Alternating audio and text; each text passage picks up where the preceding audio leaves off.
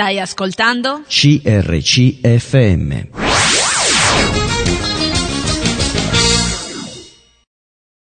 Buona giornata a tutti e alle nostre ascoltatrici e ai nostri ascoltatori, grazie di essere con noi eh, per questa prossima ora e anche noi siamo contenti di stare in vostra compagnia ogni martedì puntuali e abbiamo sempre qualcosa di nuovo, qualcosa di fresco di cui parlare, di cui chiacchierare poi insieme ai nostri ospiti. Eh, nel nostro programma Bibbia e dintorni spesso appunto parliamo del rapporto tra le scritture, la cultura, tra la fede cristiana e anche altre religioni.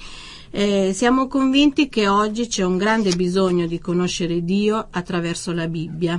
Ad esempio, mentre l'uomo si sforza così di normalizzare il peccato, eh, spesso va in crisi quando si accorge della gravità delle proprie azioni. Il tema della puntata di oggi riguarda uno degli aspetti fondamentali del Vangelo di Dio. Parleremo infatti della grazia di Dio che contraddistingue proprio la fede cristiana. Il Vangelo cristiano si presenta come un messaggio di grazia, eppure non si è data alla grazia la dovuta considerazione durante gran parte della storia cristiana. Molte correnti del cristianesimo hanno maturato la convinzione di dover contribuire alla salvezza per mezzo delle opere, per mezzo delle penitenze, senza poi acquisire, dopo aver fatto tutte queste cose, la certezza di essere salvati. Anche gli Evangeli ci hanno dato l'impressione che la piena accettazione dell'uomo da parte di Dio dipenda più da ciò che l'uomo riesca a fare, a non fare, che dalla grazia stessa. Eh, la rivelazione della grazia è riassunta in maniera superba dall'Apostolo Paolo, infatti quando scrive ai Corinzi dice Infatti voi conoscete la grazia del nostro Signore Gesù Cristo, il quale, essendo ricco, si è fatto povero per voi, affinché mediante la sua povertà voi poteste diventare ricchi. Ecco, di tutto questo parleremo nella puntata di oggi. Abbiamo con noi un ospite che voi conoscete attraverso la voce perché parla spesso dai microfoni della nostra radio, è un collaboratore di CRC ed è Giuseppe. Buongiorno, buongiorno ascoltatori, buongiorno a tutti quanti. Ecco Giuseppe, vuoi dire qualcosa di te? Anche se ti conoscono. Sì, allora, prima di tutto che non mi sento un ospite perché qui sono a casa. È un ospite del mio programma. Beh, dici benissimo. ecco. Allora, sono a casa e sono ospite del tuo programma e sono onorato di questa cosa qui. E poi mi devo complimentare con te, Elisa, perché hai dato una, una, spiegazione veramente superba di quello che è l'argomento grazia. E mi chiedo adesso cosa mi rimane eh, da dire. Non posso dire più niente. Eh, sicuramente hai spiegato avrai... così bene, guarda, che eh, sono rimasto veramente. Sicuramente avrai tanto da ammirato. dire perché so che tu hai fatto, ti sei applicato nel senso che ti piace studiare questa cosa, perché la senti una cosa tua, una cosa che ti fa piacere. Ma l'argomento di oggi, la grazia, è un argomento mh, al quale sono diciamo, tornato in quest'ultimo periodo. Mi piace periodicamente tornare a alcuni argomenti biblici che diamo forse per scontato. Mm. Noi cristiani evangelici che abbiamo fatto la nostra scelta per Gesù, abbiamo cambiato la nostra vita e viviamo per um, la parola di Dio e quello che ci insegna. Um, Tante volte diamo per scontato diverse cose, abbiamo capito alcuni argomenti e poi rimangono lì. Invece credo che rispolverare, riscoprire, ritornare su alcune cose importanti, come ad esempio il concetto di grazia, eh, ci fa ci, bene. Ci fa bene, ci, ci rimette in moto, mm. ci, è come spalancare le finestre la mattina quando ci svegliamo respirare. ecco spalanchiamo e facciamo entrare aria pura ecco. eh, almeno questa è un po' la, la mia esperienza mm. Ehm, è difficile sapere, eh, Giuseppe, se ci fosse una dottrina della grazia durante i primi secoli. Noi nel nostro programma parliamo un po' di storia, un po' di filosofia, sempre in relazione alla fede cristiana. Quindi ehm, la grazia nei primi secoli d.C. Mm, è stata trattata in un modo che forse non è quello di cui parleremo oggi. Eh, la dottrina proprio della grazia intesa come giustificazione e perdono si sviluppò poi lentamente e anche in modo un po' incerto. Eh, non vogliamo rifarci proprio alla patristica ai primi secoli, però il battesimo e l'Eucaristia all'epoca venivano considerati mezzi sufficienti e indispensabili per ricevere la grazia. Cioè quando si battezzava un bambino e poi gli si dava l'Eucarestia, eh, per i, cristiani dei primi secoli questo era sufficiente per essere salvati. Noi sa- oggi sappiamo che non è così. Uh, cito ad esempio Tertulliano, il quale affermava che per mezzo del battesimo vengono conferiti i seguenti doni: la remissione dei peccati, la liberazione dalla morte, la rigenerazione e l'unzione dello Spirito Santo. Sì, allora, noi per, gra- per grazia di Dio ecco. abbiamo la, la parola, di Dio, la Bibbia alla quale dobbiamo fare sempre riferimento. E, e quando vengono fuori dottrine o, o si, si, affrontano argomenti come la grazia, di solito non diciamo nulla di nuovo, non scopriamo nulla di nuovo. Quello che molti uomini hanno fatto nel corso della storia è quello di tornare mm. e riscoprire le cose che già trovavamo nella, nella parola di Dio.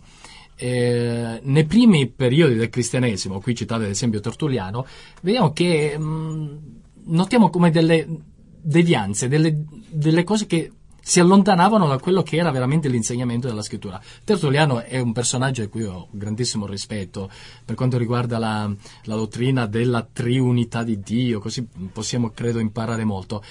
Su questo aspetto qui forse Tertulliano, mm. forse Tertulliano sicuramente eh, si era un po' scostato a quelli che sono gli insegnamenti che possiamo scoprire mm. n- nella scrittura. Nei primi secoli del cristianesimo uh, nascevano dei pensieri che poi vennero chiamati come, mh, mm, col termine eresie, delle cose che si allontanavano dalla, uh, dall'insegnamento puro della scrittura.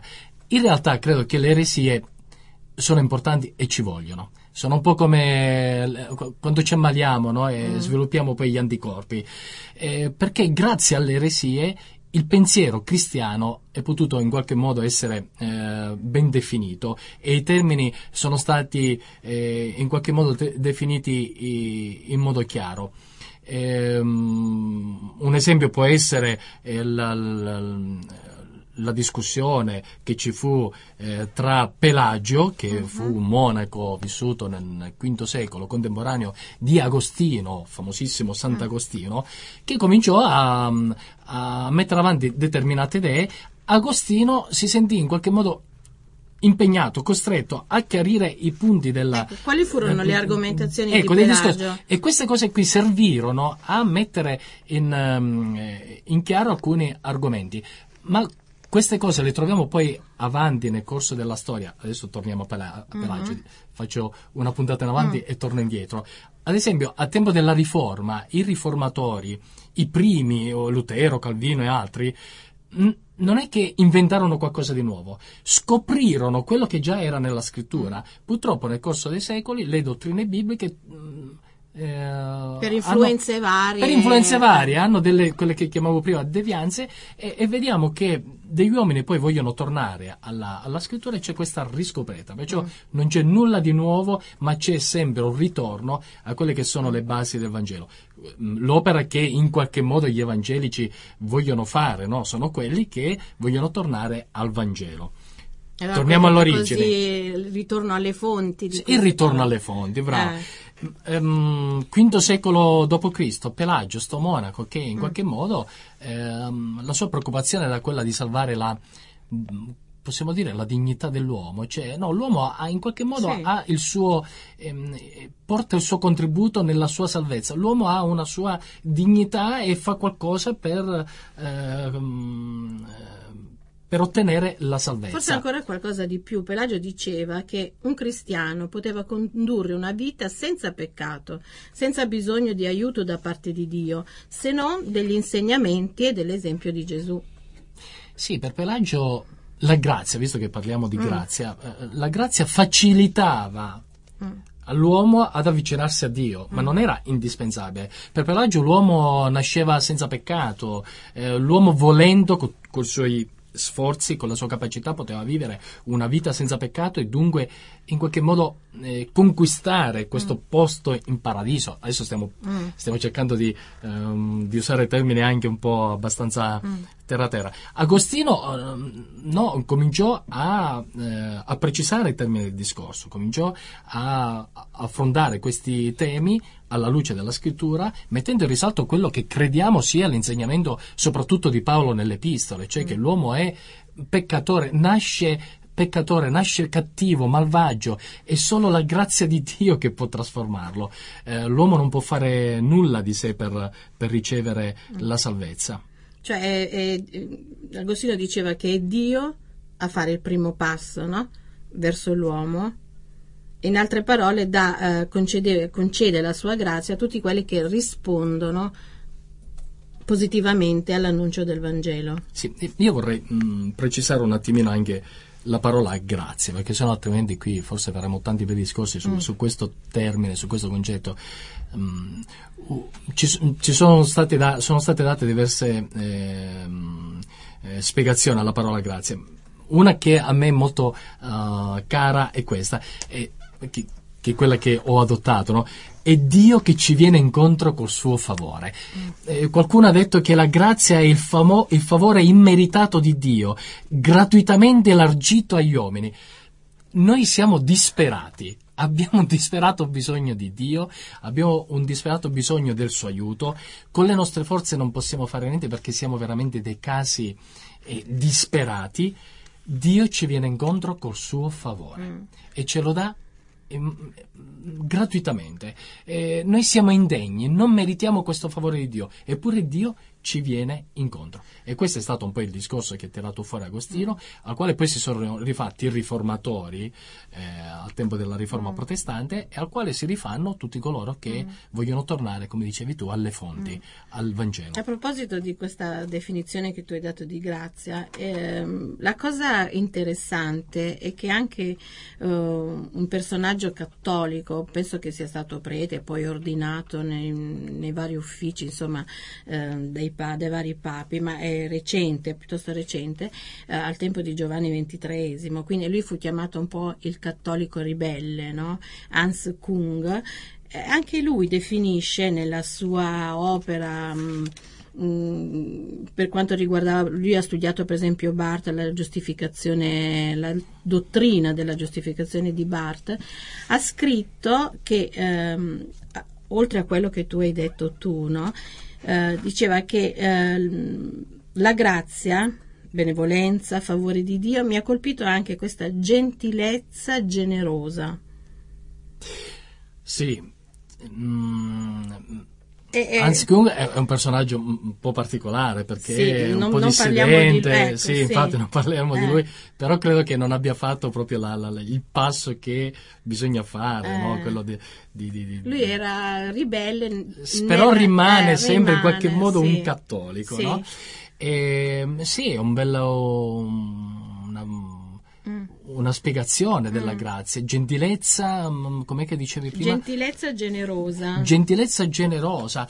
Mm, però ecco, mi piace parlare proprio di favore, mm. Dio che ci viene incontro col suo favore. Mm. Noi meritiamo solo lo sfavore di Dio. Dio dovrebbe fulminarci così eh, all'istante. Mm. Perché non meritiamo? Perché come dicevo prima siamo un disastro. E invece Dio nel suo infinito amore ci viene incontro ehm, con la sua grazia, dandoci il suo favore in modo gratuito, perché poi la, la, parola grazia e la parola gratis, che noi spesso usiamo nel nostro linguaggio quotidiano, hanno la stessa radice, mm. la stessa matrice. Quando parliamo di grazia parliamo di qualcosa di gratis. Perciò tutti quei eh, studiosi dell'antichità che in qualche modo hanno messo in, in evidenza il, mm, il, merito dell'uomo, di conseguenza viene a, a snaturarsi la, la natura de- della grazia, perché la grazia è qualcosa di gratis. Quando ci mettiamo qualcosa di nostro, vuol dire che stiamo acquistando qualche favore, ci stiamo acquistando il favore di Dio. Mm. No, il favore di Dio non me lo posso acquistare.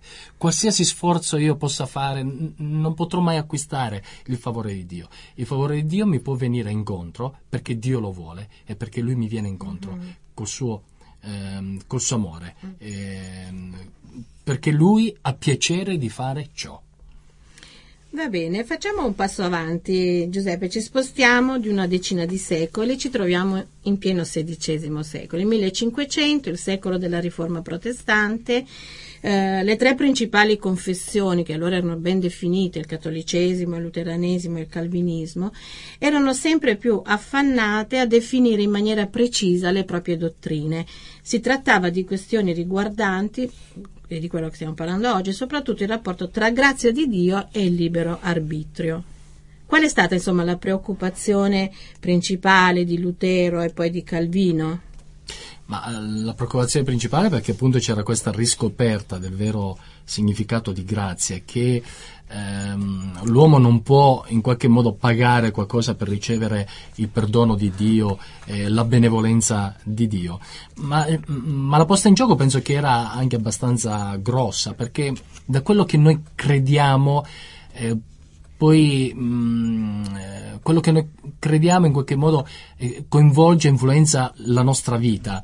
I discorsi che facciamo, discorsi tra virgolette teologici, quando esaminiamo questi concetti, non sono discorsi astratti, perché da quello che io capisco della grazia poi ha una ripercussione nella mia vita. La mia vita sarà poi vissuta in un certo modo. Ma la cosa che mm, a quei tempi faceva un po' mm, mettere quest'ansia no, di, di, voler precisare il termine del discorso è perché il cattolicesimo, che in qualche modo si rifà ad Agostino, e guarda caso i riformatori, primi tra tutti Lutero e Calvino, si fa- rifacevano ad Agostino. Come mai avevano delle posizioni diverse? Mm. Perché la Chiesa cattolica in qualche modo si era distaccata da quello che era l'insegnamento di Agostino, quando secoli prima aveva cercato di mettere in chiaro questo mh, ad esempio il concetto della grazia.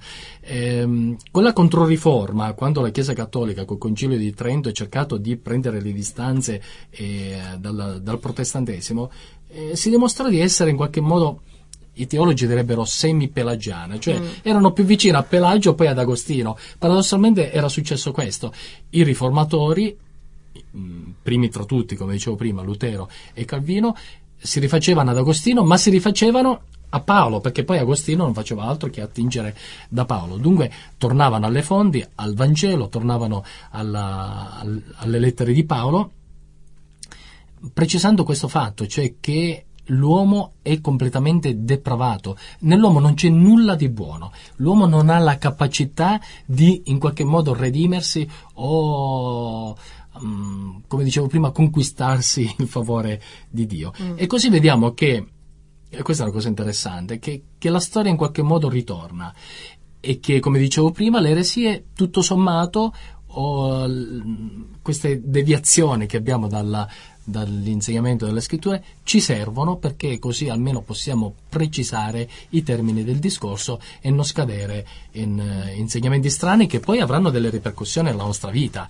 I, i cattolici credevano all'epoca de, di Lutero c'era tutta la questione delle indulgenze, dovevano pagare qualcosa per mm, con, acquistare un pezzettino di, mm. di, cielo. No, non era questo l'insegnamento, non è questo l'insegnamento della scrittura. E ci fu questa uh, sorpresa, questa scoperta che ad esempio nella vita di Lutero ebbe un, uh, un effetto benefico.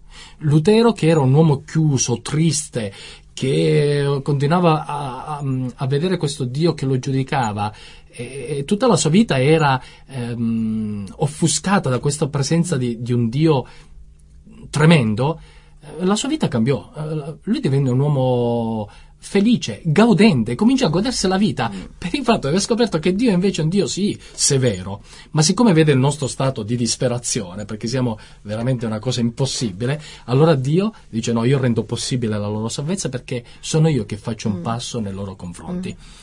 Per Lutero questa cosa fu una cosa stravolgente che influenzò anche la sua vita, la sua quotidianità. Divenne uno che incominciò a godersi la vita, goderla mm, naturalmente eh, secondo poi quello che il Vangelo ci insegna, mm. mm. Eh, secondo gli insegnamenti appunto di, di Cristo. Allora, per un certo periodo, no? poi da, tu hai parlato della controriforma, eccetera. Eh, il fatto di acquistarsi la salvezza o contribuire in qualche modo è stato per un lungo periodo una dottrina proprio del cattolicesimo, forse non so se oggi è ancora così. Eh, come la mettiamo con le opere? Beh, qui c'è. Mh, mm, se, scusami, ma se apriamo il, il, capitolo delle opere, forse ci allontaniamo dal, dal tema no, della no, grazia, ma sono strettamente legati, è vero. Sono strettamente legati perché le opere non servono a, ehm, ad acquist- acquisire un merito, le opere sono, secondo quello che ci insegna Paolo, ma anche Giacomo. Giacomo credo che l'epistola di Giacomo nel Nuovo Testamento sia importante per questa cosa qui. Le opere eh, sono poi la eh, naturale espressione del vero cristiano, nel senso che Dio mi viene incontro col suo favore, mm. trasforma la mia vita, mm. eh, mi fa dono della vita eterna, mi fa dono della sua presenza in me. La sua presenza in me farà sì che il mio modo di vivere, il mio operare, dunque le opere, siano poi secondo la volontà di Dio, secondo quello che eh, insegna le scritture. È una conseguenza. Le opere sono la dimostrazione del cambiamento che è venuto nella mia vita, ma non sono ehm, non servono per non ricevere, per questa, ricevere grazia. questa grazia. Sì, infatti, Assolutamente no. Infatti anche Lutero insisteva nel fatto che il merito umano non contribuisce alla salvezza, a ricevere la grazia salvifica da parte di Dio. Sì, spesso mi piace citare quel versetto di Isaia che dice che le nostre buone opere da, davanti a Dio sono come un panno sporco. Mm. Cioè, per quante cose belle e buone noi possiamo fare, se poi le presentiamo davanti a Dio, per dire guarda, guarda quanto sono bravo, guarda cosa io merito, Dio guarda quelle, uh, quelle opere lì e dice per me sono un pezzo di, di, mm. di, di uno, uno straccio. straccio sporco. No, le opere devono essere appunto la, la manifestazione di quello che è avvenuto eh nella mia vita. Dio che mi è favorevole, mi è venuto incontro. Mm. E, e questo, mm, qualche settimana fa leggevo un, um, un versetto della, della, Bibbia che ho letto chissà quante volte e spesso mi sono soffermato sul primo versetto della Bibbia. Nel principio Dio ha creato i cieli e la terra e secondo me lì apre proprio degli mm. scenari incredibili, ma non mi ero mai soffermato in tanti anni di conversione e di lettura della Bibbia, non mi ero mai soffermato sull'ultimo eh, versetto dell'ultimo capitolo dell'ultimo libro della Bibbia. Mm. Stiamo parlando di Apocalisse, il capitolo ehm, 22 e versetto 21. Mm, la Bibbia termina, voglio leggerlo proprio così mm. come è scritto nella mia traduzione. La Bibbia termina con questa frase: La grazia del Signore Gesù sia con tutti. Ecco. Io finivo di leggere la Bibbia, arrivavo lì, vabbè, però mm, non mi soffermavo. Qualche settimana fa invece ho detto ma questa cosa qui è, è, meravigliosa. Cioè la Bibbia finisce con la parola grazia. Grazie. La grazia del Signore Gesù sia con tutti. Eh. La Bibbia finisce con una porta spalancata a favore dell'umanità, perché dice la grazia sia non con alcuni, ma con tutti, perché Dio vuole venire incontro col suo favore a tutta l'umanità. Ecco ti fermo con questa frase bellissima, eh, ci interrompiamo per qualche minuto, ascoltiamo un po' di buona musica e poi ritorniamo. Stai ascoltando? CRCFM.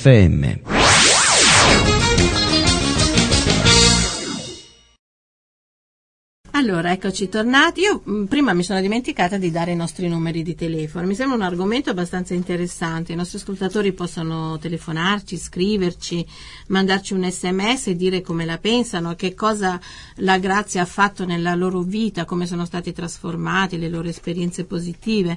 Potete scriverci un sms al 334 69 73 345 oppure inviarci una mail a info crc.fm potete scrivere alla radio, a me, a Giuseppe chiedere quello insomma che, vi, che ritenete più opportuno eh, Giuseppe, noi abbiamo fatto una carrellata veloce di quello che è successo nei secoli, di come la grazia è stata trattata da vari personaggi eh, importanti a cui mh, mm, forse ci rifacciamo anche noi, senza forse. Eh, oggi invece viviamo nel XXI secolo, ma la Bibbia, le scritture, hanno un significato diverso ai giorni nostri oppure è sempre la stessa? Eh, lo scopo delle scritture è ancora quello di condurre l'uomo alla salvezza, ci fanno ancora conoscere l'amore di Dio per noi e per il mondo? Ah, io ti ringrazio per questa domanda perché in qualche modo mh, mm, ci permette di spostare un po' il tiro, eh, perché credo che parlare di grazia, di quello che è successo in passato, è importantissimo perché insomma um, oggi siamo anche in base a quello che è successo ieri. E infatti io dico Eh, che è- è importante studiare la storia per sapere quello che siamo Ecco, diventati però oggi. questa, questa domanda mm, mi permette di, di, precisare una cosa, che ehm, eh, la grazia ha a che fare con la nostra quotidianità, perciò leggere la Bibbia oggi è, è importante, ha lo stesso valore eh, che aveva all'epoca dei, mm, dei primi cristiani o all'epoca della Riforma, ha lo stesso valore, perché è lì che dobbiamo andare, è lì che ehm, l'uomo può vedere il suo vero stato e i suoi veri bisogni. E i bisogni di oggi, i bisogni, chiamiamoli esistenziali, della vita, eh, non sono per niente cambiati. Mm. Ehm, e la Bibbia è importante, è importante leggerla mm, nei nostri programmi attraverso la nostra radio, eh, spesso credo che diamo molti stimoli a incoraggiare la lettura mm, della Bibbia. Mm, Tu mi dicevi mm, eh, nella domanda mm, eh, Se eh, la Bibbia è ancora importante, ci fa conoscere qual è eh, il mezzo per raggiungere la salvezza, per ricevere questa grazia, se ci fa conoscere ancora l'amore sì, di Dio. Sicuramente, l'amore di Dio lo, lo troviamo attraverso le sacre scritture. Ma Perché sai perché ti ho fatto questa domanda? Perché oggi quello che ci succede intorno quasi ci fa pensare che Dio si sia dimenticato, no? Del- della terra, del mondo, di noi, perché tutto sta andando un po' troppo velocemente e troppo a rotoli. Mm, Allora spesso la, la gente si chiede ma Dio dov'è? No, Dio c'è. ehm, ehm, stavo preparando un programma su Abacuc che andrà in onda, penso, qu- quanto prima qui su questa eh, emittente. Ed è interessante vedere come Abacuc si pone questi interrogativi. Mm. Abacuc si chiede: Dio, dove sei? C'è molta violenza, c'è attorno a me c'è, c'è questo disastro, ma tu dove sei? La cosa che mi piace dei- degli uomini della Bibbia è proprio questo: che non hanno nessun timore di esporre le proprie perplessità, i propri dubbi eh, di esporle a Dio. È la stessa esperienza di Giobbe, no? Mm, avere questa capacità di andare davanti a Dio e dire Dio dove sei? Eh, Ho dei dubbi, dei dubbi atroci, ma che ne è della tua giustizia e del tuo modo di agire? Sei assente dove sei andato? E, e leggendo Abacuc, che sono tre brevi capitoli di questo piccolo eh, scritto mh, del profeta Abacuc che troviamo nell'Antico Testamento, vediamo come Abacuc poi ci fa vedere alla fine che eh, nonostante ci sia buio attorno a noi, dalla mano di Dio poi per usare un'espressione proprio di Mhm. Abacuc poetica, no?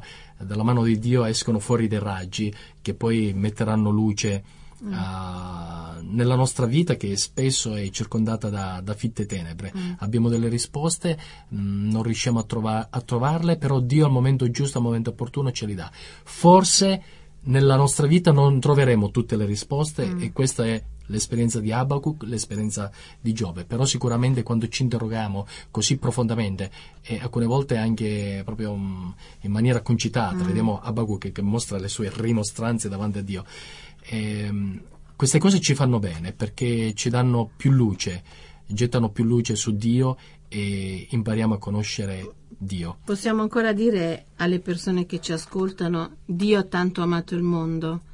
Sì, Dio ha tanto amato il mondo e Dio ha tanto amato il mondo che ha dato. Che ha dato? Gli è costato qualcosa. Cosa? Gli è costato suo figlio, la cosa più importante del suo essere. Perché questo, stai citando Giovanni 3,16, 3,16. Dio tanto amato il mondo che ha dato il suo unico figlio, affinché chiunque crede in lui non, non Sempre muoia, ma per farci questo favore, no? Sempre Perché per Dio farci è, questa grazia. questo Dio che ci viene incontro e ci viene incontro mh, mettendoci qualcosa, pagando, perché dare vuol dire insomma in qualche modo pagare, è Lui che paga, non siamo noi che Mm, paghiamo. Dio ci viene incontro col, col suo favore attraverso Cristo Gesù. Ecco perché è importante leggere i Vangeli dove eh, conosciamo ehm, Gesù. E nel versetto che citavo prima, quando dicevo che la Bibbia conclude con una, una porta spalancata verso l'umanità, che la grazia di Gesù Cristo sia con tutti, non con alcuni, con pochi, ma con tutti. Mm-mm. Ehm, questa cosa mi, mi rimanda a un altro versetto della Bibbia, del Vangelo, del Vangelo di Giovanni. Ad esempio nel primo capitolo di Giovanni, scusami, faccio No, no, questa vai. citazione, ehm, l'Evangelista scrive eh, al versetto, versetti 16 e 17, infatti dalla sua pienezza, cioè dalla pienezza di Gesù Cristo, noi tutti abbiamo ricevuto grazia su grazia. Siamo noi che riceviamo e dalla pienezza di Cristo, mm, io ti, ti ringrazio per aver citato Giovanni 3,16 prima perché poi tutto si ricollega, è dalla pienezza di Gesù Cristo che abbiamo ricevuto grazia su grazia. Ma qui mi piace questo versetto perché non dice abbiamo ricevuto grazia, ma dice che abbiamo ricevuto grazia su grazia. Il fatto che Dio ci viene incontro col suo favore non è una cosa da poco conto, non ci dà le briciole, Non ci dà le, gli spiccioli. i- come si dice, soltanto quello che ci serve al momento, giusto No, per... no, ci dà mm, molto di più. La grazia di Dio è sovrabbondante, cioè abbonda di più.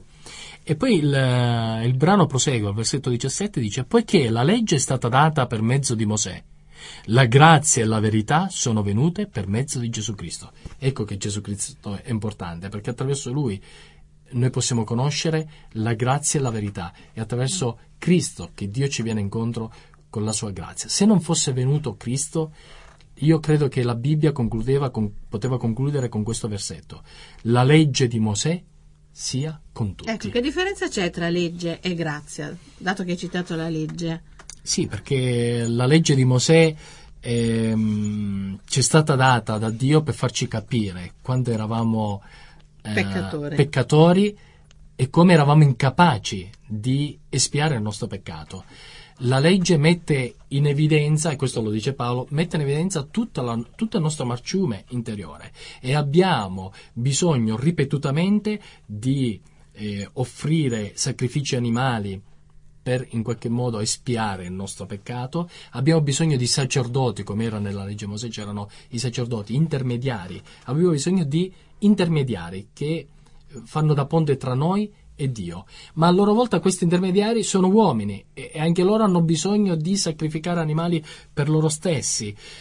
Quanto è diverso invece il cristianesimo? Non abbiamo più bisogno di intermediari perché il nostro intermediario, il nostro sacerdote è Cristo È Gesù Cristo. ehm, è un intermediario diverso che non come i vecchi sacerdoti della legge mosaica dovevano ripetutamente fare sacrifici. Una volta l'anno facevano la Pasqua, no? Che è una festa di matrice Eh, mh, ebraica e tre giorni si festeggia prossima- la Pasqua. Cos'era? Eh, si sgozzavano degli agnelli e, e l'agnello pagava a posto mio.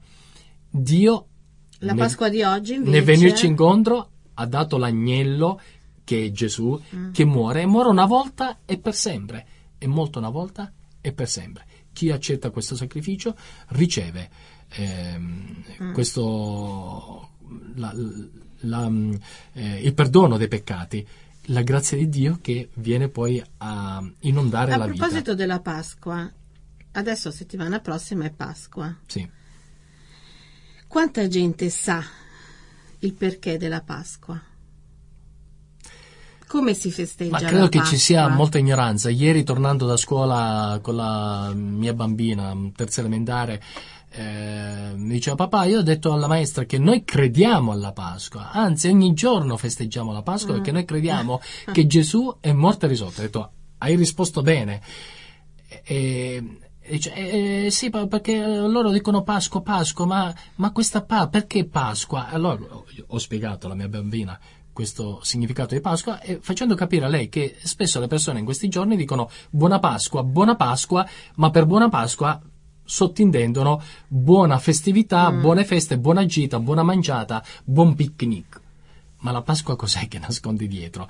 Eh, l- nella Pasqua c'è questa festa ebraica dove il popolo ehm, di Israele ricordava il passaggio del Mar Rosso, la liberazione dalla schiavitù d'Egitto verso la terra promessa, Mosè, questo grande liberatore che ha liberato il popolo dalla schiavitù d'Egitto, quando duemila anni fa, lo stesso giorno che eh, gli ebrei sacrificavano l'agnello pasquale ricordando questa festa, in quel momento stesso Gesù veniva crocifisso dai romani su una collina fuori Gerusalemme E questa è una coincidenza Mm. straordinaria e ci fa vedere come Dio invece stava provvedendo un nuovo agnello, Mm. l'agnello di Dio che toglie i peccati del mondo, quale Cristo è, Gesù è e, e quale lui Mm. ehm, si è presentato. Mm, tornando al versetto di, mm, di Giovanni che dice poiché la legge ci è stata data per mezzo di Mosè, la grazia e la verità sono Mm. venute per mezzo di Gesù Cristo, dicevo che se non fosse venuto Gesù, eh, l'ultimo versetto della Bibbia poteva essere la legge di Mosè sia con tutti. Io rifletto sul fatto che l'ultimo versetto dell'Antico Testamento, l'ultima parola è, ehm, Sterminio. è una parola tremenda perché l'Antico Testamento finisce con sterminio. Sterminio. Dio dice lì in quell'ultimo versetto io manderò un profeta, Elia, e, e sta preannunciando la venuta del Messia, Gesù, che sarebbe stato preceduto da Giovanni Battista, e dice affinché loro si convertano e io non abbia a colpire il paese di sterminio. Cioè finisce con una parola tremenda. Il Nuovo Testamento il Nuovo Testamento finisce invece con, con una parola, con una frase meravigliosa. La grazia di Gesù Cristo sia con tutti. Ecco che mm, cosa vogliono farci vedere questi due versetti, l'ultimo dell'Antico Testamento e l'ultimo del Nuovo, che noi meritiamo di essere sterminati e Dio invece ci viene incontro con la sua grazia, eh, la sua grazia benefica e dice no, la grazia sia con tutti, eh, tutti possono venire a me, io mi presento all'umanità e chiunque può venire a me. Volevo farti, anche perché il tempo passa veloce, come definisci, dammi qualche definizione di grazia. Bene, abbiamo detto prima una, quella Eh. a me cara, Dio che ci viene Sì. incontro col suo favore, Mm, ma poi nella, mm, ehm, i teologi si, si sono poi sbizzarriti a dare eh, definizioni varie. Prima dicevamo che gratis è la stessa matrice di grazia, ma io direi qualcosa in più invece, che eh, nel Nuovo Testamento molti versetti descrivono la grazia.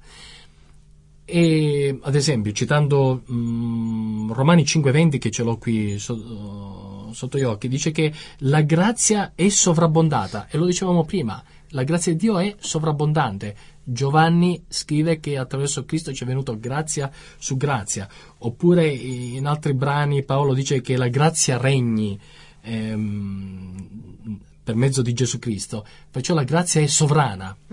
Eh, altri versetti parlano delle ricchezze della sua grazia, cioè la grazia di Dio è ricca, non è veramente una cosa eh, misera.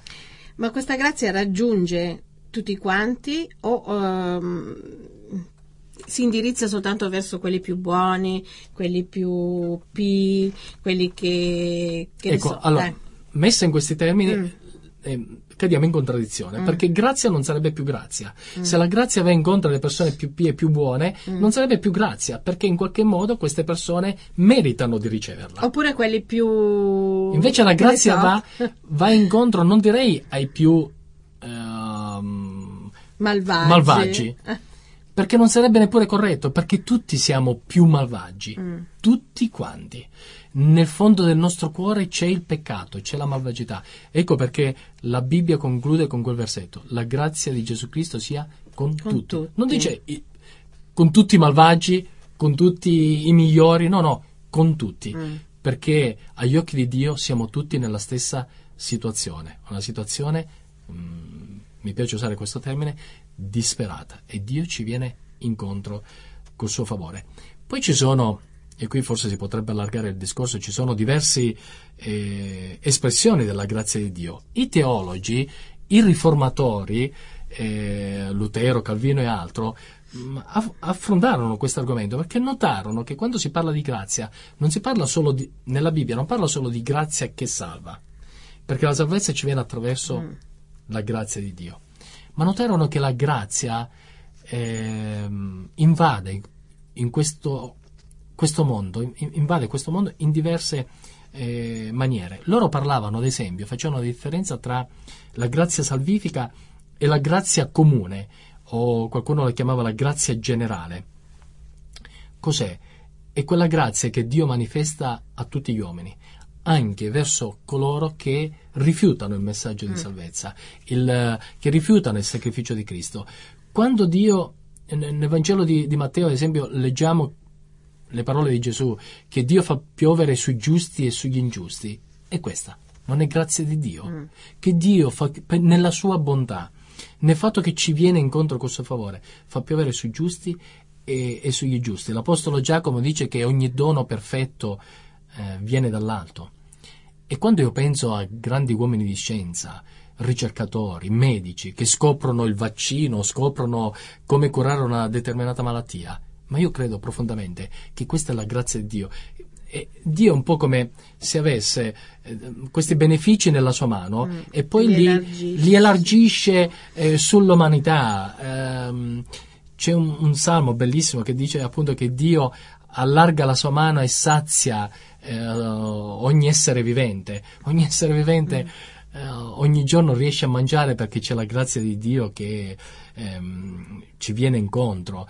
L'Apostolo Paolo non faceva fatica a citare autori pagani quando questi dicevano delle cose vere, delle cose che non entravano in contraddizione con la Bibbia. Mm. Perché? Perché la sapienza di Dio in qualche modo veniva versata anche ehm, nella, nella mente umana.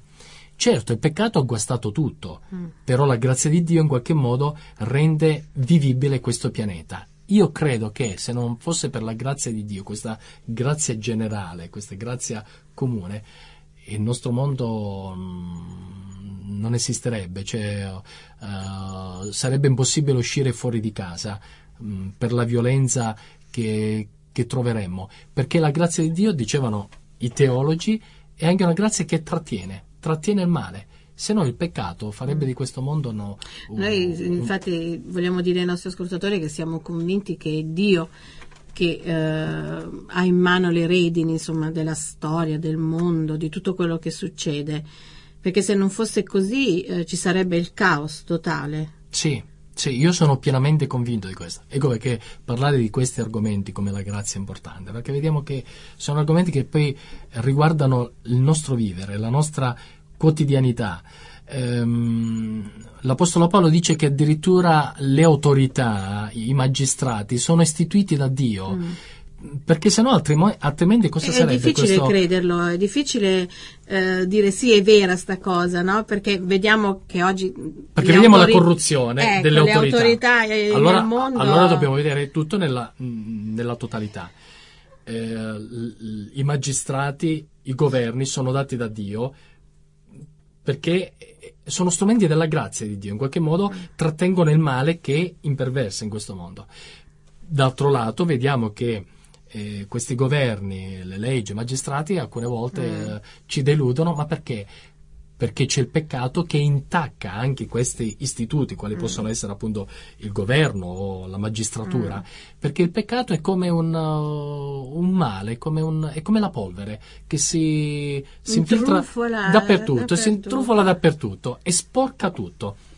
E- però la grazia di Dio è, è quella, è quella cosa, è quell'azione benevola di Dio che permette a tutti gli esseri viventi di poter vivere in questo mondo, a tutti gli esseri viventi di vivere non nel caos, ma in qualche modo mm, in, in un, in un contesto ordinato.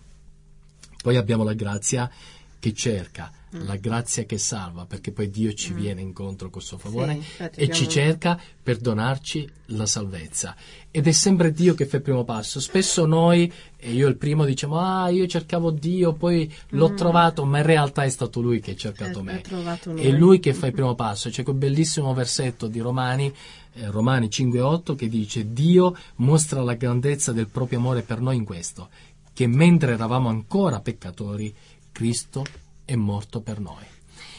Dio non ci è venuto incontro con la sua grazia, donando Cristo Gesù a morire al nostro posto, aspettando che noi diventassimo migliori.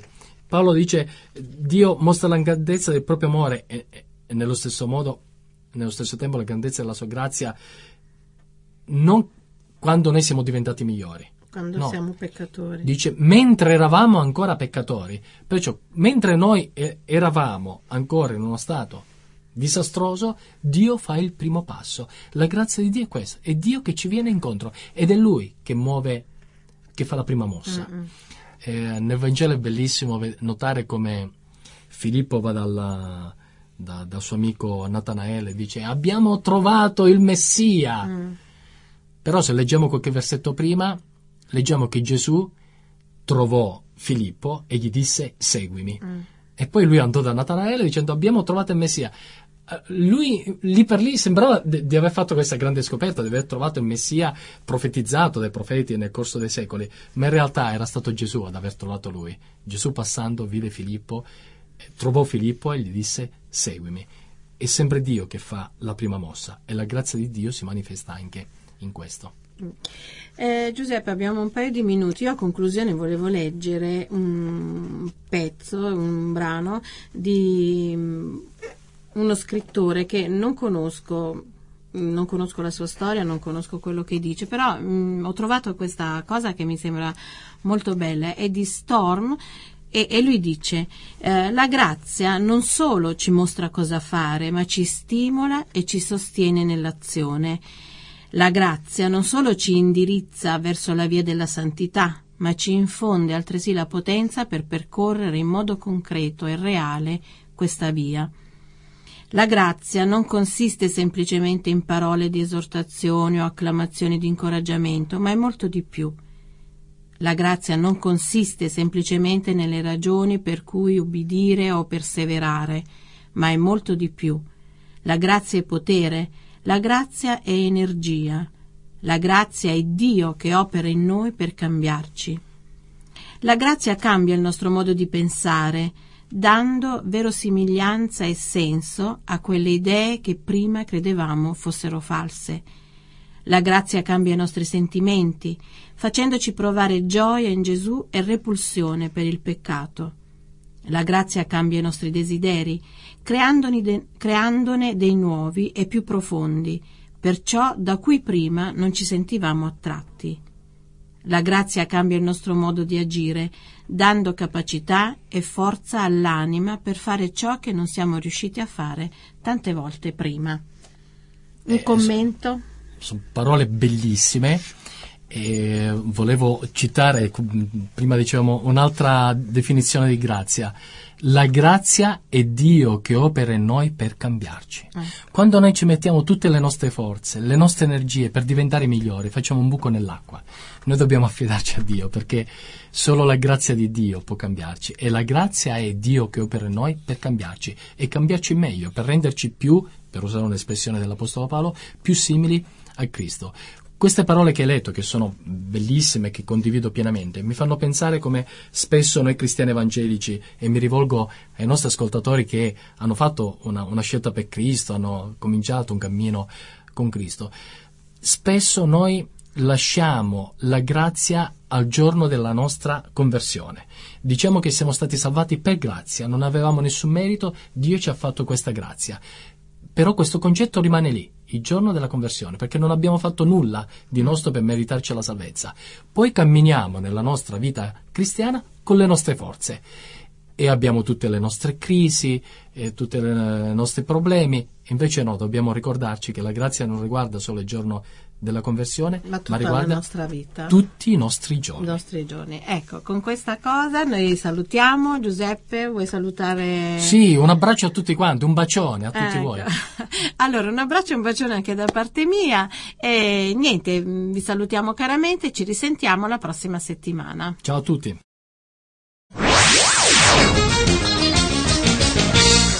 Appena ascoltato un programma prodotto da crc.fm. Se hai apprezzato quello che hai ascoltato, considera di sostenere il tuo programma preferito. Visita il sito www.crc.fm e ricorda, il tuo sostegno è prezioso.